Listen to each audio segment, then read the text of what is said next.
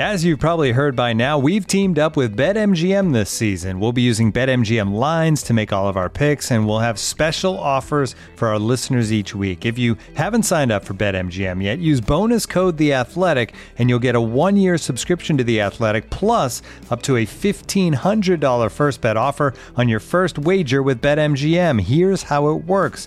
Download the BetMGM app and sign up using bonus code The Athletic. Make your first deposit of at least ten dollars, place your first bet on any game, and claim your voucher for a one-year subscription to The Athletic. See BetMGM dot com for terms. U S promotional offers not available in D C, Mississippi, New York, Nevada, Ontario, or Puerto Rico. Gambling problem? Call one eight hundred gambler. Available in the U S. Call eight seven seven eight hope N Y or text HOPE-NY four six seven three six nine in New York. Call one eight hundred next step in Arizona. one eight hundred three two seven five zero five zero in Massachusetts. one eight hundred bets off in Iowa. one eight hundred two seven zero seven one one seven for confidential help in Michigan. one eight hundred nine eight one zero zero two three in Puerto Rico. First bet offer for new customers only in partnership with Kansas Crossing Casino and Hotel. Don't forget, if you haven't signed up for BetMGM yet, use bonus code The Athletic, and you'll get a one-year subscription to The Athletic, plus up to a fifteen hundred dollars first bet offer on your first wager. Muddy Knees Media. Listeners, the heating's on. It's getting darker and darker, earlier and earlier, so why not cheer yourself up this November with a subscription to The Athletic for just one pound a week. For a mere one hundred of your Scottish pence every seven days, you'll get unrivaled analysis and in-depth features from the very best football writers around, plus a breaking news service and ad-free versions of all of The Athletic's podcasts. Sign up today at theathletic.com slash Scottish Show.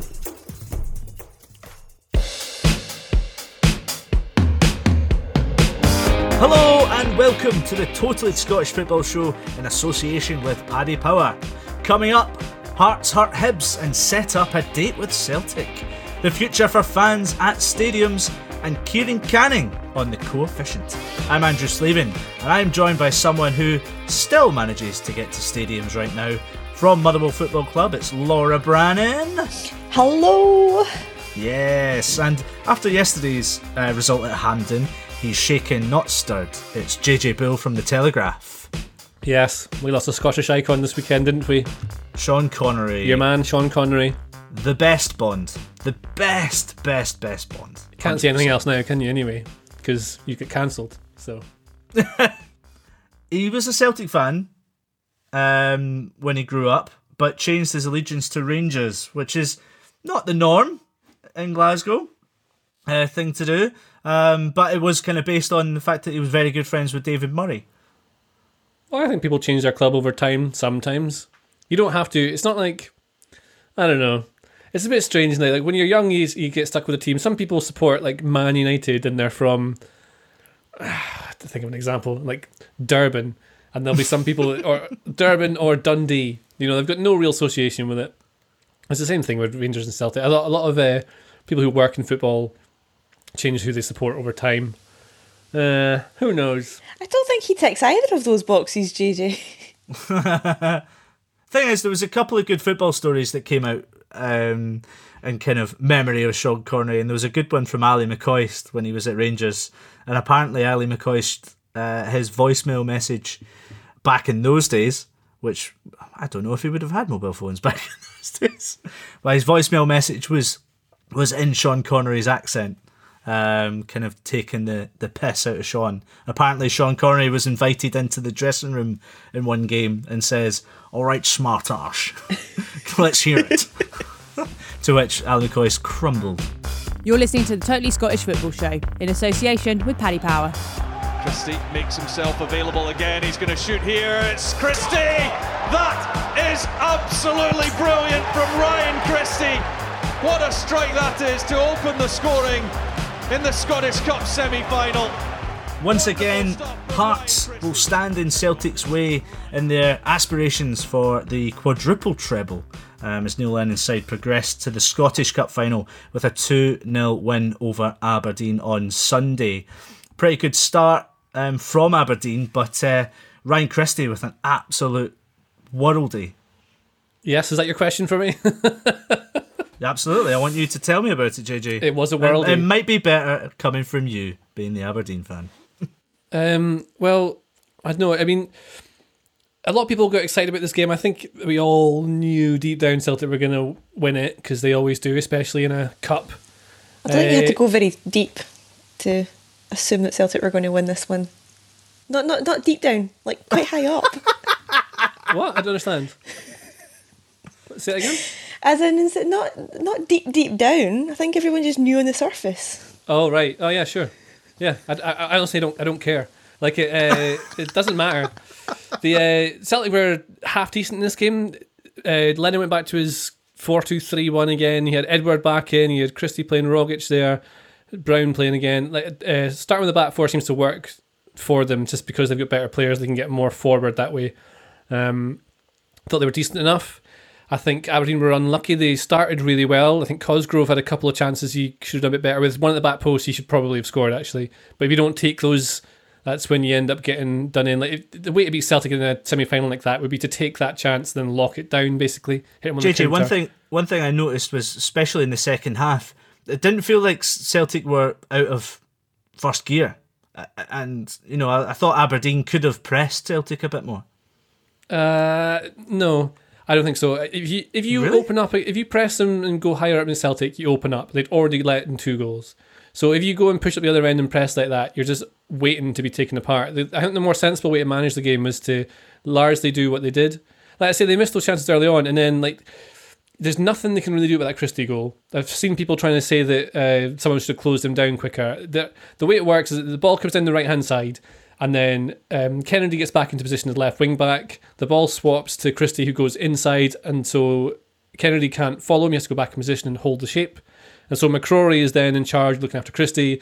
He moves back into midfield, the, sh- the shape that they should be in, which is the right thing to do in that position, because you can't expect someone to bend it in the top corner from thirty yards, but he does. And then, uh, but yeah, J J, no, this is this is the seventh time Aberdeen have faced Celtic at Hampden. Yep. Um, this goes back all the way to nineteen ninety-two. Yep. This is this is and this is off the back of a, a really good performance last weekend. That's why it was all the the build up was so so interesting. And I'm saying in the second half, it just didn't look like. Fair enough, they're managing the game, but it didn't look like there was that anything was going to change in that second half. And no, you want someone to, to change something. Yeah, it's a semi final, so you've got nothing oh. to lose in the second half. You either you're out. Lose. You, you've got nothing else because at this point you're already out of the cup. So you either go hell for leather and try and win the game and turn it around, or you just accept it at, at half time. I mean, why? What? Why are you? What are you trying to suggest? They weren't trying to win it. No, it's just that the, the, there was no kind of there was nothing from them to suggest that they were going to turn things around. Why do Aberdeen not challenge Celtic in big games? Laura, when was the last time Celtic lost a game in a cup? Yeah, it's been a very, very long time. Right, there's but, one for you. Who was when's the last time that Celtic been, lost in the league to anyone but, apart from Rangers? Had it been last Livy weekend... once in like ten years. But if the Aberdeen of last weekend had turned up at Hampden, we would have had a game in our hands. It's the same team. The problem is that it, the players are better. Like, But no, no, because, no, because hold on, because last week, you weren't saying that. Last week, they were good enough to get a point off Celtic, whereas uh-huh. now, they're not good enough. How, how? What's changed in seven days? They weren't... Oh, God. Okay, let's try to work out how I can explain this and what I mean for this, right? So, for Celtic to lose to anyone in Scotland, they, they have to play badly, and the other team has to get pretty lucky. And you can you, say, you might say that and be like, oh, all the money and whatever. Like, they have the best players by far over other people. Look at the goal difference in the league just now, right? Rangers and Celtic miles ahead of everyone. Now, you can get close to Celtic in a ninety-minute game, but when they're on it and they're riding the back of this, they just drew two all with Lille. Like, they're... a brilliant team, right? Celtic come into this game, they're on it, it's a semi-final, they're not going to drop this, and they are motivated, they're in order, they're organised, better players on the pitch. You, so like, you, if that game was played saying... again, again, and again, what, and again, again Aberdeen that, might J J. win. Hang on! If that game was played again and again and again and again, like twenty times, Aberdeen would probably, honestly, win maybe twice. But you almost, but Aberdeen almost won last week. I, so I want to, I want so to ask J J. That... I want to ask J J. Do you think? Your your views as as an Aberdeen fan reflect most Aberdeen fans? Uh, no, most Aberdeen fans seem to think that uh, that the manager should be going in and having a go and doing all these sorts of things that have no like like any coach would never ever say have a like you've got to manage the game, you've got to manage your opponent, you've got to set up for it. The team there made sense to me, right? So all you do as a manager is you prepare for the game. They knew how it was going to go. Losing players like Johnny Hayes was a big loss for them, I think, because it really changed the way they defended, especially with Matty Kennedy, who just isn't good defensively in that, that flank. So they lose a lot of that there.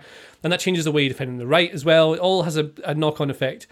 You have to have your best, strongest team. You have to all play at one hundred percent level. Everyone has to be like an eight out of ten on Football Manager to be able to get a win out of that. Like, it sounds daft. I always talk about video games and that, but if you play something like Football Manager, you just don't beat Celtic with that team you start with. It takes time to put players in, and it's the better players you get in to do it. You can do it now and again, one every ten or something like that.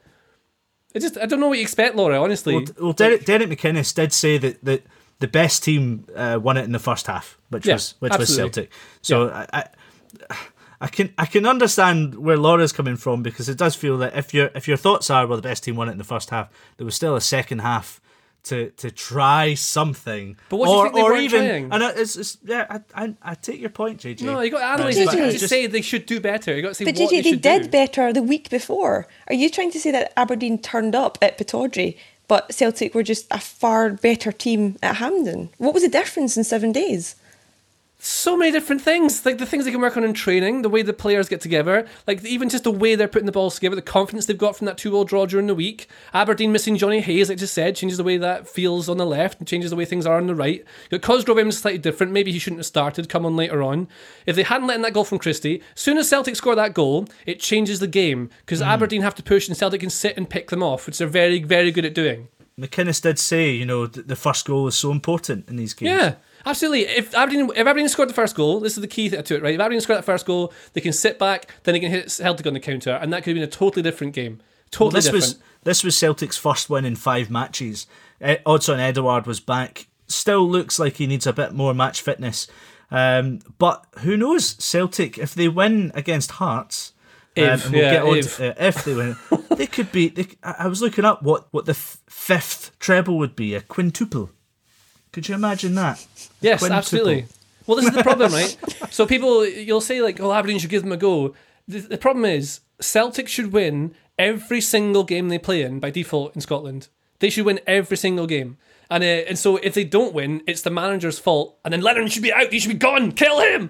This is the problem you've got. But like, someone has to beat them at some point. And it's not that Lennon's done anything wrong. It just will happen at some point. But probably not in a cup for a while. One day it'll happen, but it'll be like the fourth round or something like that. the, the one thing for me was that, you know, Celtic this season have been a fragile side. And the, the performance against them last weekend um, highlighted that for, for me. And I thought I thought Celtic, even after that big performance against Lille, it would have been a bit more meat to the game. But I'm not having, you know, this fragile I take your thing. point, these things these things happen. No, these but things I happen. And Celtic's performance thing. against Lille um, certainly gave them some impetus potentially in this game. But we should we should talk about an extra time game in the Edinburgh Derby. At Paddy Power, we know competition for the remote control can be fierce at the weekends. So, in order to give the non-football-loving occupants of your house something to do, here are some of our top suggestions. Go for a walk. Walk the dog. Walk to the shops. Go cycling. Cycle the dog. Recycle the dog. Just go! All very good options, we say, and that's not the only one. If one leg of your four-plus-fold A C C A lets you down, get a free bet on all football leagues and all markets. Paddy Power. Max free bet ten pounds, min odds one to five on each leg, online exclusive, exclude shop bets, T's and C's apply, eighteen plus, begambleaware dot org. The Totally Football Shows and The Athletic are delighted to be supporting Football Aid for the months of October and November. Bid now at football aid dot com to get your hands on some incredible football memorabilia, including signed shirts from Steven Gerrard, Gianluca Vialli, Gareth Bale and even Peter Crouch's boots. Find out more, get bidding and support the cause at football aid dot com. Hearts of Midlothian are heading to another Scottish Cup final. That is defiance. That is the siege mentality that Robbie Nielsen has instilled in these players. History was in Hearts' side. They tend to have Hibs' number when it comes to the Scottish Cup. And on Saturday night, it was no different. Uh, Robbie Nielsen's men, two one winners in extra time. And uh, pretty, pretty good, good fun semi-final.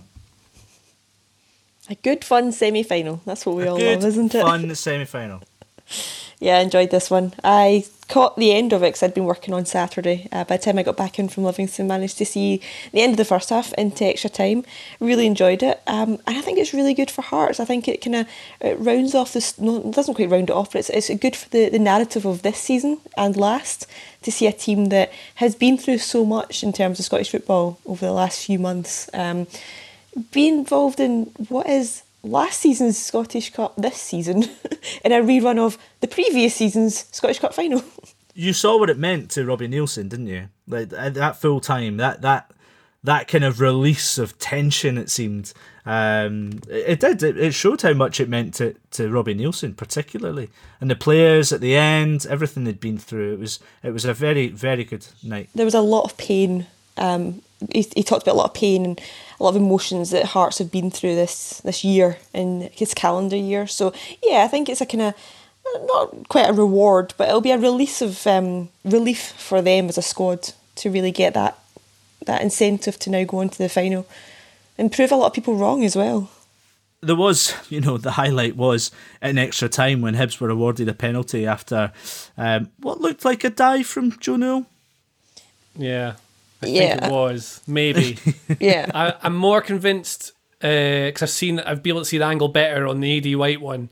I think mm. that's the, I think that's a, a really really clever dive, um, not a dive. Do you know what I mean? Like he's. Just, I know what you mean. Both of them it. played for it, didn't they? Yeah. Both both penalties yeah. were very controversial. I think, um, yeah. especially the A D White one. I think he did get touched, but he. It was he after made sure he, he was touched. Yeah, he point, went yeah. down and then was touched as he went down.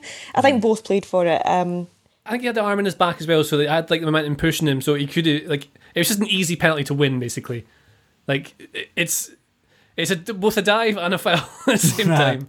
If that makes well, any sense. A tale of two penalties. What is it? Liam Boyce um, scored from the spot for Northern Ireland um, in the playoffs against Bosnia. He put his away, but Kevin Nisbet, who's had a great season so far, smashes the crossbar. So unlucky. Yeah, you'd be expected him to, to be finishing it off that late on in the game as well. As soon as he steps up, you think, that's it, Ty's going to Hibs. But no late drama. Marciano's had absolutely no luck in goals at penalties at Hampden recently, has he? I thought this game uh, was really, really, really even. Like on the flip of a coin to, to who yeah. won this. Both the like everything. If you look at the like behind the under the hoods uh, statistics, under the hoods, under the hood, under the hood statistics, under the hoods. Yeah, nice. Uh, aye, but everything's just pretty equal. They share possession. X G is pretty much exactly the same. You've got. There's just no real way to separate them, and I think they were quite evenly matched, which goes to show that Hearts really shouldn't have been relegated in the first place. You can easily see this Hearts side being competitive in the Premiership. Oh, easily top six, yeah. It's it's funny how it, it goes like that. It's just a bit of momentum goes the wrong way, and then the pandemic comes along and you get relegated. But these things yeah. happen now and again. Uh, I thought one thing that is interesting is looking at how how well Craig Gordon did with that one yeah. save that he turned away with a really strong wrist. That's a difference, right? Just with, with players. So you could say that, say uh, Hibs have scored that and they're going on to win, and you think, well, the manager might have got it wrong. No, it's because the goalkeeper was just really good, better than the ones they've had previously. And uh, that save uh, made all the difference. Nisbet's really unlucky. I think it's yeah. really brave of him to go for the top corner as well. Like, rather than go safe, just play it down, try and read the goalkeeper, he tries to place it in the top corner and uh, gutted, gutted for it. It was, yeah. um, it ended up being a kind of a, a fitting end because it, it started with some pretty sad news when um, it broke that former Hearts captain Marius Salukas had passed away. Um, obviously, he'd, he'd lifted the Scottish Cup as Hearts captain in twenty twelve, and he's only thirty-six, so it kind of highlights. I think I think um, it's a year older than me. It's mad. Yeah, and it's. I think the team only found out like just before they, they walked out as well. No, Robbie Nielsen said he'd found out just before the team right. walked out, and he kept it from the players until after the game, which is wow. really quite something. Because you imagine the high of coming off the pitch, having booked your place in the, the Scottish Cup final, and then finding out something like that. It must be, it just must bring you straight back down to earth again. It's horrible. Yeah, I put a lot of this into context, yeah. Absolutely. Just um, just a note on what you were saying there about Craig Gordon. Um, he's still got it, hasn't he? Was he thirty-seven?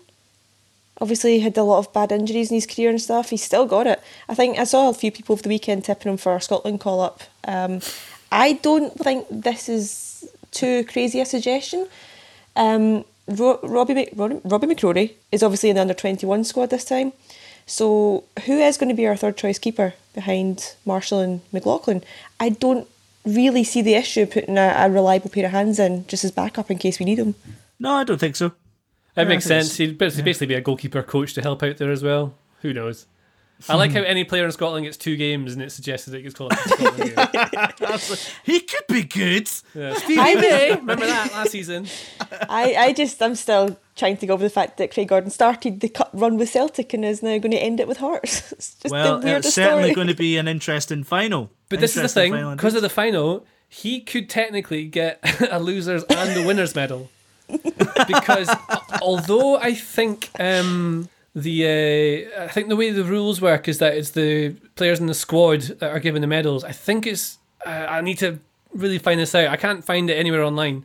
That would um, be very interesting. Whether uh, it's down to the manager or you know the club. I'm sure he probably won't though. No. But I, I, I don't mean be, he qualifies. I kind, of, I kind of want him to just so he's got that as a story to tell his grandkids in years to come. Because that's it's frameable, isn't it? Yeah, that's something for like the the S F A Hall of Fame. Like the, what you call it, the, the museum at Hampden. What, put Craig Gordon in the museum? This goalkeeper belongs in the museum. I go to that exhibit. Whoever picks up their medal, it's going to be a nice Christmas pleasant present. Pleasant? It will be pleasant. Um, what is it? The Cup Final takes place five days before Christmas. So one to look forward to for Hearts. I wonder who'll win that. Well, let's turn our attention back to the Premiership.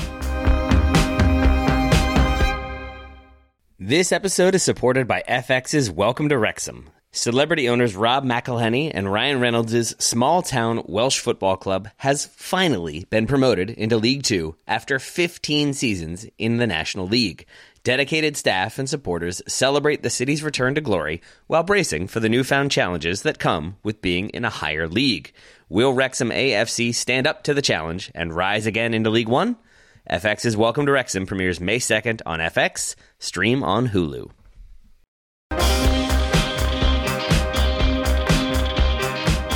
You're listening to the Totally Scottish Football Show from Muddy Knees Media and The Athletic. Rangers got the job done at Rugby Park with a one nil win over Kilmarnock to go nine points clear at the top of the Premiership. James Tavernier with an early penalty.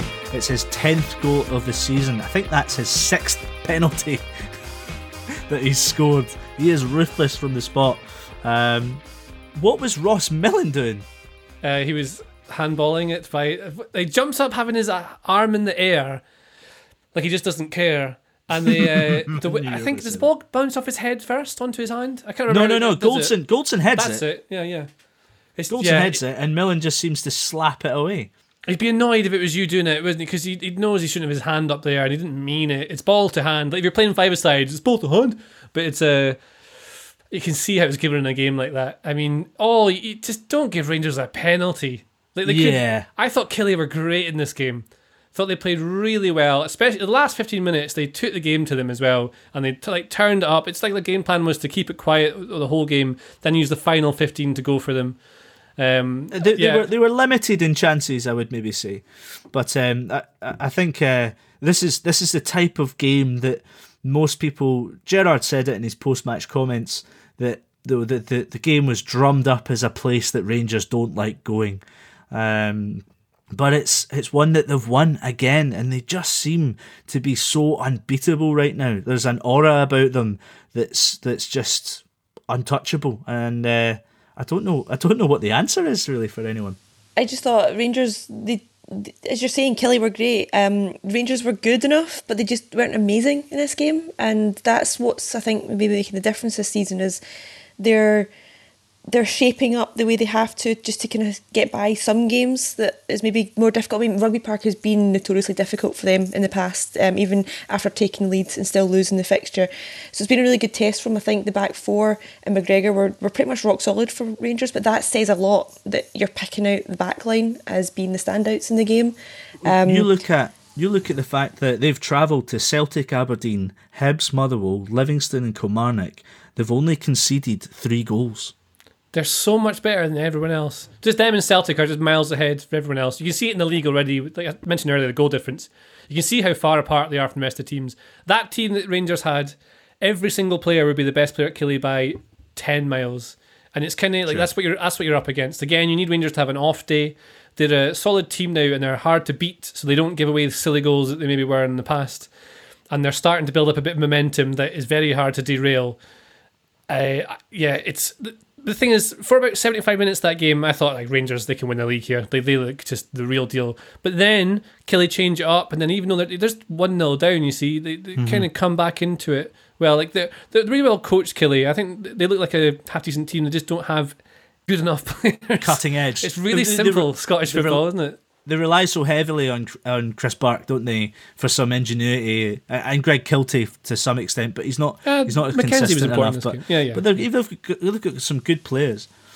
The difference there is, I think, the the difference with Rangers is there's not really a drop-off in quality now when they rotate their, their team like before. So like last year, like when Morelos and Kent were out, they would turn to Defoe. But this season, they've got options. They've got Roof, they've got Eton, Hadji, Barker as well. That they're different types of replacements. They all bring different things, but they're quality replacements at that. I think, uh, on that note as well, I think, not a replacement, but Barisic, I think, is a high-level, like, Premier League player. I, I think he could go and be one of the top ten teams straight away. Do you like uh, him more than Tavernier? Because obviously Tavernier's numbers. Do I like are, him more?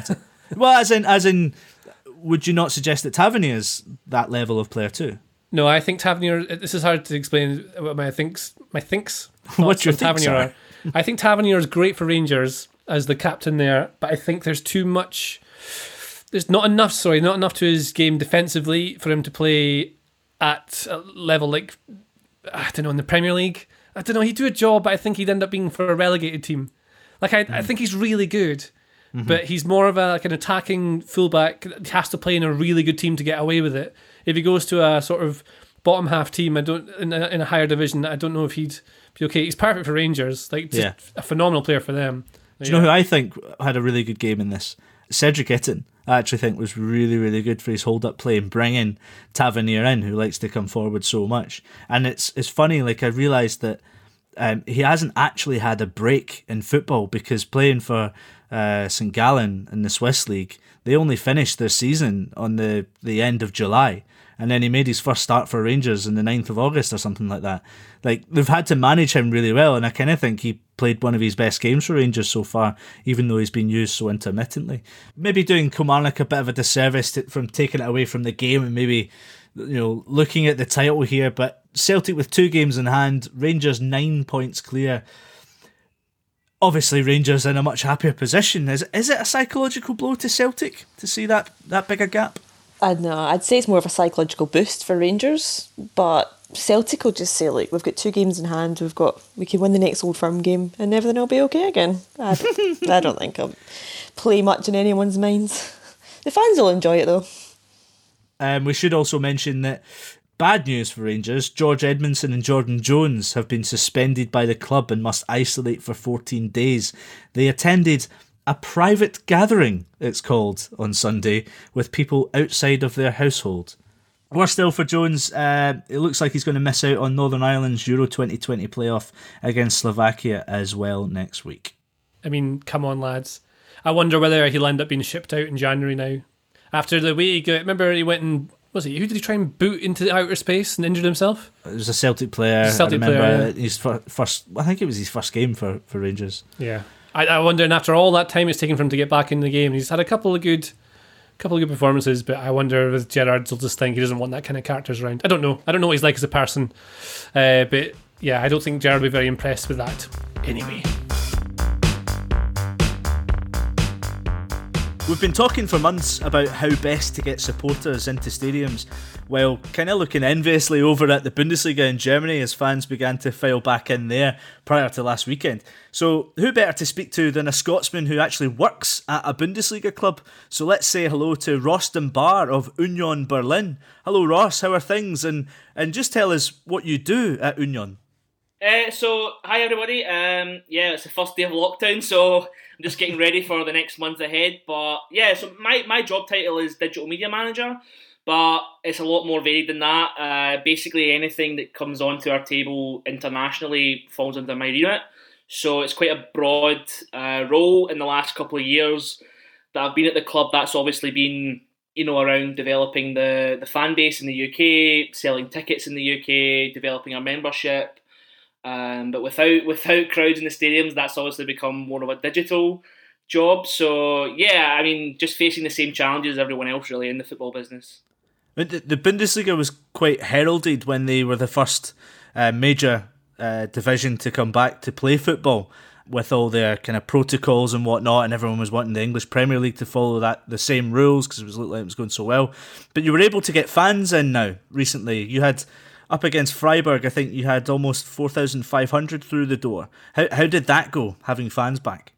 Yeah, I mean, it's gone it's gone really smoothly. I mean, the thing about um, the way they've handled it is it's very, very complicated because the league isn't willing to make a, a blanket decision for every club, and the German government isn't willing to make a decision for every club. So it's all down to the regional governments to decide. There's sixteen regional governments in Germany, so they all decide based on their own protocols what clubs can have fans in the ground or not. So, so for example, if you look at, I think, something like Werder Bremen, Werder Bremen have had basically no leeway at all from their government, whereas we've had uh, a maximum of five thousand up until October the twenty-fourth.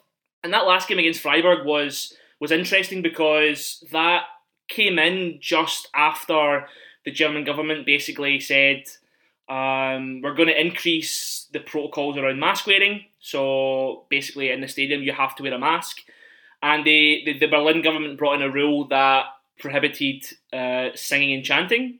So that that presented a little bit of a problem, I think, uh, given the way that Union Berlin fans like to support their team during the game. So the fans were quite creative and they brought Uh, pots and pans and all sorts of kitchen appliances that you can think of, and uh, I'm not sure it's particularly safe, but I mean they were sort of uh, clapping their way through the game. So yeah, I mean everything went smoothly. I mean the Germans love these protocols and strategies and measures, so I mean this is ideal for them. I mean the D F L's hygiene concept is like eighty-five pages, so it basically takes into consideration every single uh, situation you can possibly imagine. So so far everything's gone according to plan. Ross, I've got so many questions on this, but um, just to kind of start at the beginning, I mean, what can you just kind of bring us up to speed, because you mentioned lockdown starting there. What is it like in Germany in general just now, just to kind of give us a bit of context compared to what it's like for the football? Is this new lockdown affecting the fans at games as well? Yeah, so basically for the next month, there's just a, a blanket a blanket ban. Uh, the German government agreed with the sixteen regional governments to to implement a yeah a policy for every game to be behind closed doors. Obviously, professional football is being given a little bit of special exemption that it's not being closed down like other businesses. Basically, now you only really have essential businesses open, so the football side of things is getting a little bit of, of leeway, um, but we have two home games, for example, this month against uh, Bielefeld and Frankfurt, and both are going to be played behind closed doors. So it's a little bit disappointing, but um, yeah, I think it's understandable given how much the, the number of cases have gone up in Germany in the last few months. I mean, Angela Merkel was predicting something like twenty thousand by Christmas, and we're already getting to that point. So uh, it's, I think it's, if it's on a scale compared to the U K, yeah, it's maybe not as serious, but I don't think it's that far away. Do you get the sense that, obviously it's annoying that you're going to have to take this step back again, but you've you've clearly had the experience now to get straight back into a game and things do relax, but do you get the sense that the, the German F A and the government in Germany are on the fan side with this, or is there a kind of reluctance from them to kind of give the fans what they want? Um, I, I think it. I think it depends probably who you would speak to. I mean, the, the C E O of the D F L, Christian Seifert, has done a, a pretty incredible job to convince every political leader you can imagine to allow fans to come into the stadiums. I mean, there was this huge negotiation period at the start of um, March where they had to, yeah, they had to convince politicians to allow them to actually play at all, to get access to the testing, to get the games going ahead, and that was obviously quite a good sign for the Bundesliga. Um, but it, I think a lot of it comes down to, I mean, especially in Germany, um, and I guess it's probably the same in the Premier League, that there are so many jobs just reliant on this. Mm-hmm. Um, I mean, they're talking, I think at the time they were saying it was something like sixty-five thousand jobs across the Bundesliga are dependent on the games going ahead. Now, that's not even with crowds, that's just getting oh the T V God. money in the, in, in the door. So um, there's a lot of pressure on the clubs to get something over the line, But as time goes on, I think the, I think the financial stress is just going to be really... I think it's going to be felt by a lot of clubs going into winter and the new year. So that's why getting fans into the ground is now much more of a prevalent uh, conversation, um, because I think the clubs probably won't be able to survive just based on the T V money. I mean, I know that I know there's a lot of hyperbole around these things, but when you when you hear, you know, presidents of clubs saying that, you know, twenty out of thirty-six professional clubs could go bust in the course of the season, I mean, that's quite a worrying yeah. statistic, right? Yeah, I, I mean, I know a lot of people here kind of question, once they're in the ground and sitting down, it's probably okay, but people are obviously raising concerns over, like, how do they get into grounds and yeah. how do they get to the toilets and things? I mean, how does it work there? Is there is anything changed, or is it just, like, less people equals more safety? Um, yeah, kind of. I mean, just from my observations, just kind of being a little bit of a fly in the wall, I've noticed definitely that we have more entry and exit points. That's definitely been a big change. We have uh, way more uh, safer ways to get into the ground than before. So if you've got a ticket, you've got an assigned entry point. Uh, and against Freiburg, I mean, I was I was quite fascinated that in the first the first sort of hour and a half when the turnstiles opened, there was hardly a queue at all. So I mean, you don't even have this sort of jam of people before the turnstile, which I think was I think to me that was quite a surprise. I thought, okay, you've still got to get five thousand-ish people in the ground. There's going to be some congestion somewhere, but that wasn't the case. I mean, at the end of the day, the, the public transport rules are set by the government, so they already exist, and people wear masks, they still commute to work. So these these rules are already in place, um, and it's just the same whether you're going shopping, whether you're going to a restaurant, uh, whether you're going to a football stadium. Those rules are sort of independent of uh, the club's remit. I was going to say, like, you can kind of look at Scottish football f- from the outside, and I-, I don't know how difficult that is for you because you'll have a busy schedule, but do you have any thoughts on how Scottish football have been trying to handle this situation? Because we might see some fans back uh, in some capacity with the new tier system that the Scottish government's brought in. We might even, I think it's Elgin hosting Queen's Park, might even see some fans. But do you, from the outside looking in, see things that maybe you think things could be dealt differently compared to how things are being dealt with in Germany? Yeah, I mean, it's. Uh, I, th- I think. I think the the way that the government's handled um, Scottish football is a little bit wild, to be honest. Um, you know, I don't think. I don't think many people would be unreasonable to the situation that the government finds itself in. That it has to find a way to restrict um, infections. I mean, from the game against Freiburg that, that you mentioned before, there. was not a single there was not a single case uh, mm. connected back to that game, and there's no there's not been any high, at least public cases connected back to football. And I think the track and trace success rate in Germany is like seventy-five percent. So I mean, it just shows you that um, yeah, football stadiums are not necessarily a a super spreader place that you would you would expect. Um, yeah, I mean, especially in Scottish football where you have such a, a diverse range of um, stadium sizes, capacities, all that kind of thing. I think it's I think it's very frustrating for the clubs, particularly in the lower leagues. I mean, I can under I can understand why the government's reticent to, you know, allow twenty thousand, twenty-five thousand into Ibrox or Celtic Park. That's fairly understandable.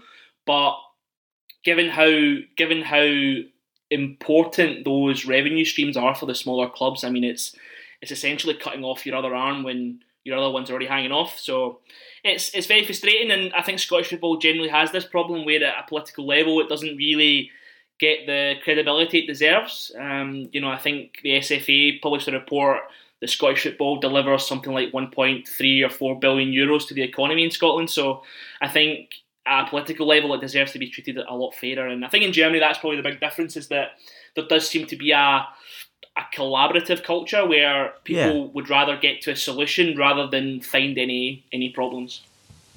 Just just one last one from me, Ross. Um, obviously, I'm someone that like is so big on the kind of ultra scene, and I'm desperate to get fans back in as soon as possible. But it was like kind of interesting for me to see the, the whole pots and pans thing from the supporters. um, I mean, obviously, there's like so much, there's so many gaps, and they're not allowed to shout and sign. They've got masks on and stuff. Do you still get the sense of them actually enjoying themselves, or are they at this stage just enjoying the novelty of being back in the ground? Yeah, I, th- I think a hundred percent they're enjoying it. I mean, I think given the the times that we live in, these are still like releases to normal people, right? You can still go and have a beer, you can still have a bratwurst, you can still stand, you can still talk to your friends. I mean, it's you know, it's not like there's a huge distance. I mean, it's like one and a half metres. Um, so every every marking on the terracing has a number. So you say, okay, you stand at number nine and you stand at number twelve, and okay, there's there's about one and a half metres between them. Obviously, from the Ultras' point of view, the Ultras are not attending the games right now. They don't think they can deliver their support in the organised way that you've had before without, you know, social distancing and stuff like that, which, which is fair enough. And I think every club's understand understanding of that position, and the Ultras are certainly understanding of it as well. Um, but yeah, for, for supporters, it's fantastic to still have that thing to look forward to, right? I mean, it makes a huge difference, especially going into, you know, the second lockdown, depending on how long this one would be. But to have that thing to look forward to at the end of the week still makes a massive difference to, to people's mental health, I think. Elsewhere in the Premiership, Motherwell continued their good run. Four wins in five now as they won two nil at Livingston. Two of your favourite named players, J J, scored on this game. Twat and Clang. Tony Watt and Callum Lang. Callum Lang, Callum Lang, Callum Lang. Surely that's would be the fan chant, Laura, no? If, if we ever get them back, it could possibly be. Okay, fair enough. fiftieth Motherwell game for Declan Gallagher as well. Yeah, I'm, I'm pleased for him this one. Um, he's kind of turned his career around and kind of buckled down and is really focused on progressing now. I think he's done really, like, he's a kind of the joker off the pitch and the leader on it, but he's more than just that. I think when he, he came to the club, we asked him what his aspirations were and um, asked him about Scotland, and he kind of laughed as if it was a kind of distant dream, like it was unachievable.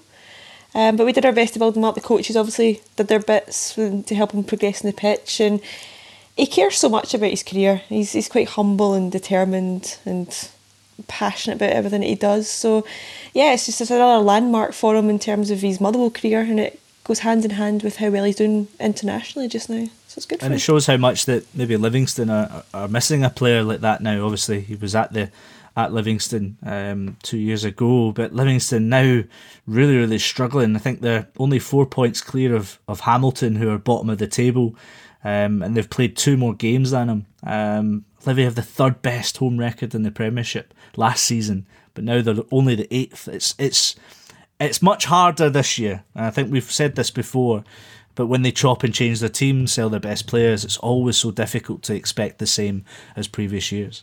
Do you know something that's odd about Livy um, when you look at the under the hoods stats is that they have the fourth best uh, expected goals of any team in the league this season. Really? Yeah. So they're behind Celtic and Rangers, obviously, then Aber- uh, not Aberdeen, uh, then Hibs, uh, with seventeen point one three is their X G, and they scored thirteen. That implies that, you know, they uh, will score more and be okay, but it also might say that their strikers aren't performing as well as they should, which I think is more likely mm-hmm. the case. But their expected goals against, uh, that's in the middle. So they're not really any worse or better than many teams, but they have conceded far more than they should have, which again would imply that either it's going to balance out and be all right, or the goalkeeper isn't very good, mm-hmm. which I'm inclined to think might be more uh, the reason at the moment.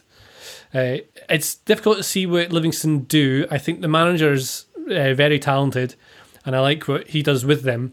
But the problem just seems to be, like it is with so often in Scottish football, that the players just aren't good enough. And they haven't replaced the ones that went out, and the ones they've signed to try and replace them. I mean, you'd think players like Jason Holt make a difference. Hasn't quite seemed to work yeah. yet. Pittman, Pittman's been all right this season as well, I think.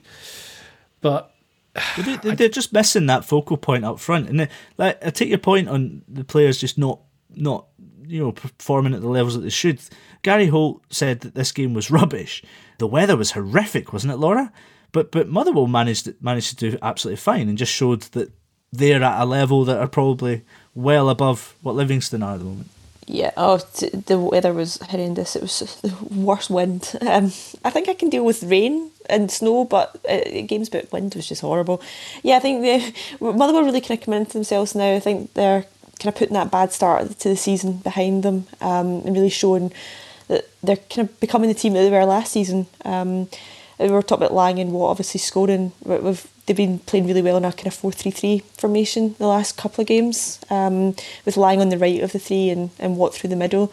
And they both just kind of, they're looking dangerous in terms of attacking threats, poaches in the ball. And and to be honest, the, the, this week against Livingston and last week against Ross County, neither team really threatened um, Aaron Chapman in goals. There, there weren't really many attacks to really be worried about. Um, Motherwell just sort of kind of doing the business just now, wrapping up the points. And that's that's kind of what is important. And I think one of the kind of standouts as well right now is, is Mark O'Hara, who's slotted into the fence, um, into centre half. Well, we've had a lot of injuries across the back line, and he's been absolutely outstanding. I saw some that started. No other pre- no other centre back in the Premiership won one hundred percent of his aerial duels um, and defensive duels at the weekend. I mean, it, that's the sort of stats that J J comes out with, but it, it kind of shows just how well he's doing. He's he's up there in terms of percentages. He's up there with some of the best defenders over the course of the season. Right now, I know it's only been a couple of games, but he's done. I think it was only, in terms of just over the last two games, I think only Shane Duffy is, has done better on him in terms of aerial duels over two games. He's he's he's versatile. He's um yeah. he's very good at slotting into whatever the manager needs him, and he's been a rock in defence so far. Only thing with those. The important thing with those stats is that, I mean, things like aerial duels depends who you're playing against. And if you're playing against Livy, for example, they're just going to hump the ball in the air, so you're going to get more headers. Yeah. It's going to be a different task, though, isn't it, on Sunday, I think, when they play Celtic. And um, Livingston have got Ross County, who have been a team that they've liked to play against of late. So let's talk about Ross County, because they lost again against Dundee United two one. And this off the back of, of United announcing that the, the club have to cut staff and players' wages um, by looks about twenty percent that they're looking to cut wages to stem the loss of um, not having fans in the grounds and whatnot. So it seems like they've responded to this news okay. I've heard that they're kind of quite accepting of the scenario and the situation, that, you know, players are, are all up for just doing what they need to do to keep the club afloat. And Mickey Mellon, the manager, has just said, look, we just crack on and carry on. Yeah, but obviously they're not going to turn up and try and lose, are they? What are well, you saying? no, but no, I'm not saying they would try and lose, but it can affect your mentality going into games when you have other worries in the back of your mind. Uh, Dundee United have very quietly managed to get themselves into a nice-looking place in the table. So it's still very early in the season, but thirteen games, sixteen points, not bad. Um, sitting in the top six. Like, I think they're doing all right. This was the uh, the first goal was the, the comical handball from Ian Vigers. Yes, very this was, good. This was ridiculous. So he, he catches the ball behind him and kind of cradles it, the ball under yeah. his arm, like he's about to take it home. I don't think Vigers knew anything about what was happening. No. Um, it looked ridiculous, but very funny to watch. Yeah. Ross County are another who, like, the data kind of shows that they're just really in a bit, a bit of trouble. Oh, yeah. Um. So Ross County's X G is the third worst. They've got twelve point six X G, but they've scored eight, so they're not scoring goals. And they have the uh, worst X G against in the entire league. So twenty-seven goals they should have let in, they conceded twenty-two, so they're actually overperforming. Uh, they should have let in even more than they have. They're not defending well, and they cannot attack. And you think that is got all the signs of a team who should be in the relegation battle going through the season. Because when you get to this, we're, what we are early in the season, but we're about, what's it, a quarter of the way through, maybe a third. So things are starting to come into how the, how the league's going to form. Yeah. And uh, the weird thing is that they can produce goals like the one Shaw scores, which is one of the best goals I've seen scored this season. Like, play out from the back, through the lines, uh, really nice passing from centre-back to midfielder, breaking the lines again with another pass, and another line-breaking pass in behind the defence to slot past the keeper. It's absolutely brilliant. Like, it's the kind of thing you'd work on the training ground and you'd never expect to be able to pull off, yeah. whether it's because Dundee United have fallen asleep. It's an absolutely brilliant goal. But to follow that up with a bunch of nonsense afterwards is... um, they're just, they're, it's easy to say they're in trouble, but they really are. Sure, but it's just really, really disappointing because they... I think they know they can play a lot better. Um, but that's five wins, five games without a win, sorry, for Ross County. And coming up against Livingston, it's one of those games where you kind of wonder, like, both, it's probably going to end up like a draw, let's face it, but both teams desperate for three points. Uh, but still to come, we've got Kieran Canning explaining the Europa Conference League. But up next, Fantasy Football Scotland. Looking for an assist with your credit card but can't get a hold of anyone? Luckily, with twenty-four seven U S-based live customer service from Discover, everyone has the option to talk to a real person anytime, day or night. Yep, you heard that right. You can talk to a real human in customer service at any time. Sounds like a real game changer if you ask us. Make the right call and get the service you deserve with Discover. Limitations apply. See terms at discover.com slash credit card. This is the Totally Scottish Football Show with Andrew Slaven. Listen to it totally ad-free via The Athletic. It's time to say for f***ing sake, or F F S for Fantasy Football Scotland. James Tavernier was by far the most captain player in game week thirteen, with twenty percent of Fantasy Football Scotland players skippering the Rangers skipper. You've been listening to Laura Brannan wisely. Oh my God. Our sage. It's just, I mean, finally listening every for all time, these weeks. Every time I get to this segment, my head just slumps because I'm terrible now. And um, I have to say, I am one hundred percent going to be playing my wild card. And I'm forced because I'm second last in our little mini league. Well, it makes so, sense because the top three scoring players are all Rangers defenders. And don't think, do you even have any? You've got Tavernier, Goldson, and Barisic as top scorers. I've got Barisic. And the thing is, I'm desperate. So if you're desperate, play your bloody wild card now because I had Edwards and I've kept him in this whole time that he's not been playing. It's ridiculous. I need to right, change well, it. Who are we looking for this week? Who's a, a player that people got their eye on? I think you need to look at the fixtures first. This is difficult because I'll go through Aberdeen, them quickly if you want. Aberdeen Hibs, that's a tough one to call. I think you go for attacking players from both sides. I say the opposite. Lot... I go really? defenders. Yeah, oh, I think, there, I think there's going to be a few goals in this game. Mm. Or you could sit on the fence and take some midfielders because well, then you may get some assists and you may get some clean sheet points. Both teams needing a big performance after getting knocked out of the Scottish Cup. Yeah, I think, um, I think there is going to be goals in this. Ross uh, County Livy, I think, is more. I I would know where to go with that one. I would stay clear of that completely. I agree. Both, it's too both, random. Yeah, both teams are struggling so much. That could be a nothing each or a three each. You really don't know. Um, right. I wouldn't be homing in that. St Johnstone Kelly, I think that would be a good one. Um, I think Kelly are the better team here, and both these teams beat teams who they are better than. Mm. It's uh, really, really simplistic. Like, you wouldn't believe I'm a professional football writer, but that's uh, I'd bet with Kelly players, there may be Kabambas, maybe, maybe Burke. I still don't think St Johnson's a bad bet. I mean, yes, okay, they had a nothing each at the weekend, but Stevie May's still got five goals in three games now. Um, Craig Conway got a double two games ago. Um, I don't think Conway's a good pick. He's he's cheaping yeah. up as well. I think uh, Greg Kildy's one to look for. I've got him in my team. He's really cheap. Um, he's three million. He's, he's climbed a little bit because he's been starting and playing quite yeah. well. But he's one of the ones you can put in to try and save some money elsewhere. Uh, so you're in Dundee United. Uh, you've got um, Clark starting to. He scored two at the weekend. So maybe I'd, he's I'd, looking. I would for... maybe stay clear of St Mirren because you just don't know how rusty they're going to be.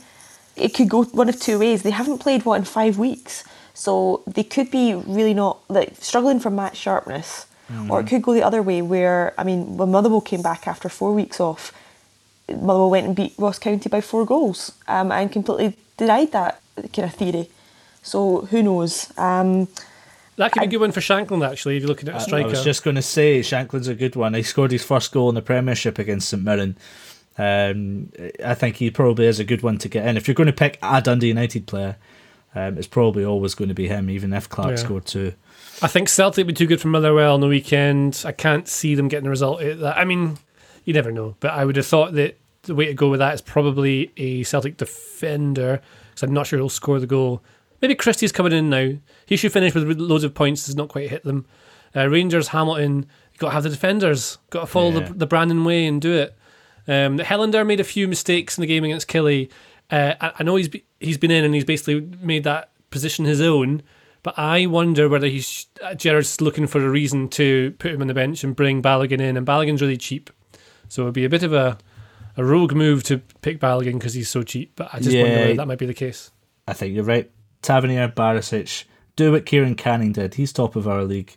Vice-captain Barisic, captain Tavernier, a total of thirty-seven points. Bastard.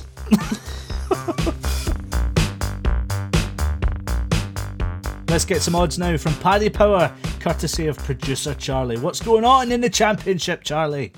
Well, the teams in the Championship are feeling like most of us are at the moment because they're below pars, below par. Yes, it's uh, Dunfermline who are top of the table with three wins out of three. Stevie Crawford's men travel to Ayr United on Saturday. Before that, Dundee are at Alloa Athletic on Friday night. And also on Saturday, it's Arbroath v Queen of the South, the bottom two. You don't like me saying that, do you, Andrew? The bottom no, two. No, I don't. Thanks a lot for reminding me. But... you might like me saying this. How about an acca of three away wins for Dunfermline, Dundee and Queens this weekend, with Paddy Power offering odds of around ten to one. Oofed. Oofed, oofed, oofed. And what about the Premiership? It's back on Friday. Um, Aberdeen v Hibs, possibly the tastiest one out of the lot. Yeah, the two losing semi-finalists in the Scottish Cup, both looking to bounce back like Alan Partridge. Aberdeen are evens with Paddy Power to win this. Hibs are five to two. It's also former Ballon d'Or winner Sam Cosgrove up against future Ballon d'Or winner Kevin Nisbet. Cosgrove is nine to two first goal scorer, Nisbet six to one. And whichever one of them scores, needless to say, they'll have the last laugh. Brilliant. Yes, Charlie. Brilliant. Well, you can find out these odds and more at paddy power dot com or the Paddy Power app. Prices are accurate at the time of recording. It's over eighteens only. T's and C's apply. And when the fun stops, stop. Some good news for Scottish football. Um, we've been banging on about the coefficient, and with good reason, because as of next season, there will be five Scottish teams in Europe. So we're joined now by our favourite European Scotsman, Kieran Canning from A F P. Kieran, break it down for us. Um, who goes where? Uh, right, you got half an hour. Uh, yeah. So, do you? It's actually it's actually quite simple once we get used to it. So the the UEFA Conference League has been brought in, um, largely to help leagues like Scotland, where teams maybe don't progress, um, particularly outside the top two, don't progress through the qualifying stages very often for either Champions League or Europa League. So now there'll be three competitions of thirty-two teams in a group stage. So thirty-two as there is normally for the Champions League. The Europa League is currently forty-eight, so it'll be slimmed down to thirty-two, and then another another competition of uh, of thirty-two teams. From a Scottish point of view, for next season, whoever wins the league and finishes second, sorry J J, but I'm going to assume that's going to be Celtic and Rangers one way or the other. Whoa! Wow. Hey. They you're, will you're go crazy. Into the qualifying stages for the Champions League. It's still very beneficial to win the league because you go into the Champions route. Um, non-Champions route is much harder because you end up playing like teams like from Holland and places like that. Um, Champions route is what Slaven calls his move on. And so the winners will have two qualifiers to go through in the Champions League. The second place team would have three qualifiers to go through. Whoever wins the Scottish Cup, twenty twenty twenty-one version, not nineteen twenty, um, will then go into the Europa League qualifiers. Uh, or again, if you know, Celtic and Rangers won the Scottish Cup, they would likely be third place in the Scottish Premiership, would go into the Europa League qualifiers as normal. Uh, but whoever finishes behind that, so probably fourth and fifth, or third and fourth, if the Scottish Cup winners are not Celtic and Rangers, Uh, would go into the Europa the Europa Conference League qualifiers, which should hopefully give other Scottish clubs more of a chance of getting into a proper group stage, uh, as in theory. Wait, so they still go into it? They still go into qualifi- the qualifiers? Still going to qualifiers, yeah. Oh no my one, God! even, even if you're from the top five leagues, uh, everyone has to play a qualifier. No one goes directly into the group stages of the Europa Conference League. So what's happened to the Europa League? It's just shortened it a bit to, um, so as I say, it was uh, it's forty-eight teams in the group stage at the moment. It's going down to thirty-two, so it's basically cutting a lot the number of teams that go into the Europa League and putting a lot of them into the, the Conference League. Basically, it's trying to make sure there's uh, fewer games in the Europa League and bring the sort of average level of quality up a bit. So a lot of the teams that at the moment go into the qualifiers for the Europa League from all across Europe, or even that get into the Europa League group stages um, as a forty-eight-team competition, will be sort of separating the wheat from the chaff a little bit and uh, throwing the chaff to the UEFA Conference League. And this it's is something... just until uh, Rangers and Celtic are uh, they join the European Super League, correct? I, th- I think I think if, if uh, there were ever to be a, Euro- a European Super League, then Rangers and Celtic would very much be in the Europa Conference version of, of the European Super League. It's kind of good news for, for for some Scottish teams to think that, well, they could have some sort of European campaign going all the way through to like December or something like that, isn't it? Yeah, I mean, UEFA often get a lot of uh, criticism for some of the things they do, but I, I do think they have tried certain things to to make European football more accessible to more leagues and more teams uh, in those leagues, and the, the Conference League is certainly part of that idea. I mean, the, the Champions route for the Champions League as well has been another thing that um, has at least made sure you have a, a certain number of champions um, in the Champions League. Um, but yeah, hopefully from a from a Scottish point of view, it's certainly um, having J J and Laura on there, you know, teams like Aberdeen, Motherwell, Hibs, they should certainly be targeting the Conference League with the idea that they mm-hmm. can they can definitely get into the, the group stages. I mean, a lot of it depends on your, your draw. Um, still, because there will still be one team from each of the top five leagues in the uh, in the Conference League. So, you know, you could be in like Aberdeen's situation this year, for example, and get a, a Sporting Lisbon type thing. But um, there's. I wonder uh, if they'll televise that draw. I wonder if they'll televise that, because the Champions League one's always very grand. Then the Europa League one, they kind of start firing balls out like a cannon, try to get it over so they can go to the, their big UEFA party. There's some um, shed so- outside that one. Yeah, exactly. It would be interesting. But um, Kieran, talk to me about Rangers and Celtic in the Europa League this week, because um, Rangers travelled to Benfica. Um, they've had a very good start winning their first two group stage games. Um, and, and Celtic, kind of a good performance on Thursday, but still needing points. Yeah, I think for Rangers, it's a bit of a free hit. It should be the, the toughest game in the group, but both they and Benfica put themselves in a, a great position to, to get through. And it, I mean, these two games should really be deciding who goes through as, as group winners and who's uh, second in the group. For Celtic, yeah, it's a kind of must-win game now, going up against um, against Sparta Prague. They've had the their domestic season disrupted because of uh, because of COVID. The league is back off at the moment.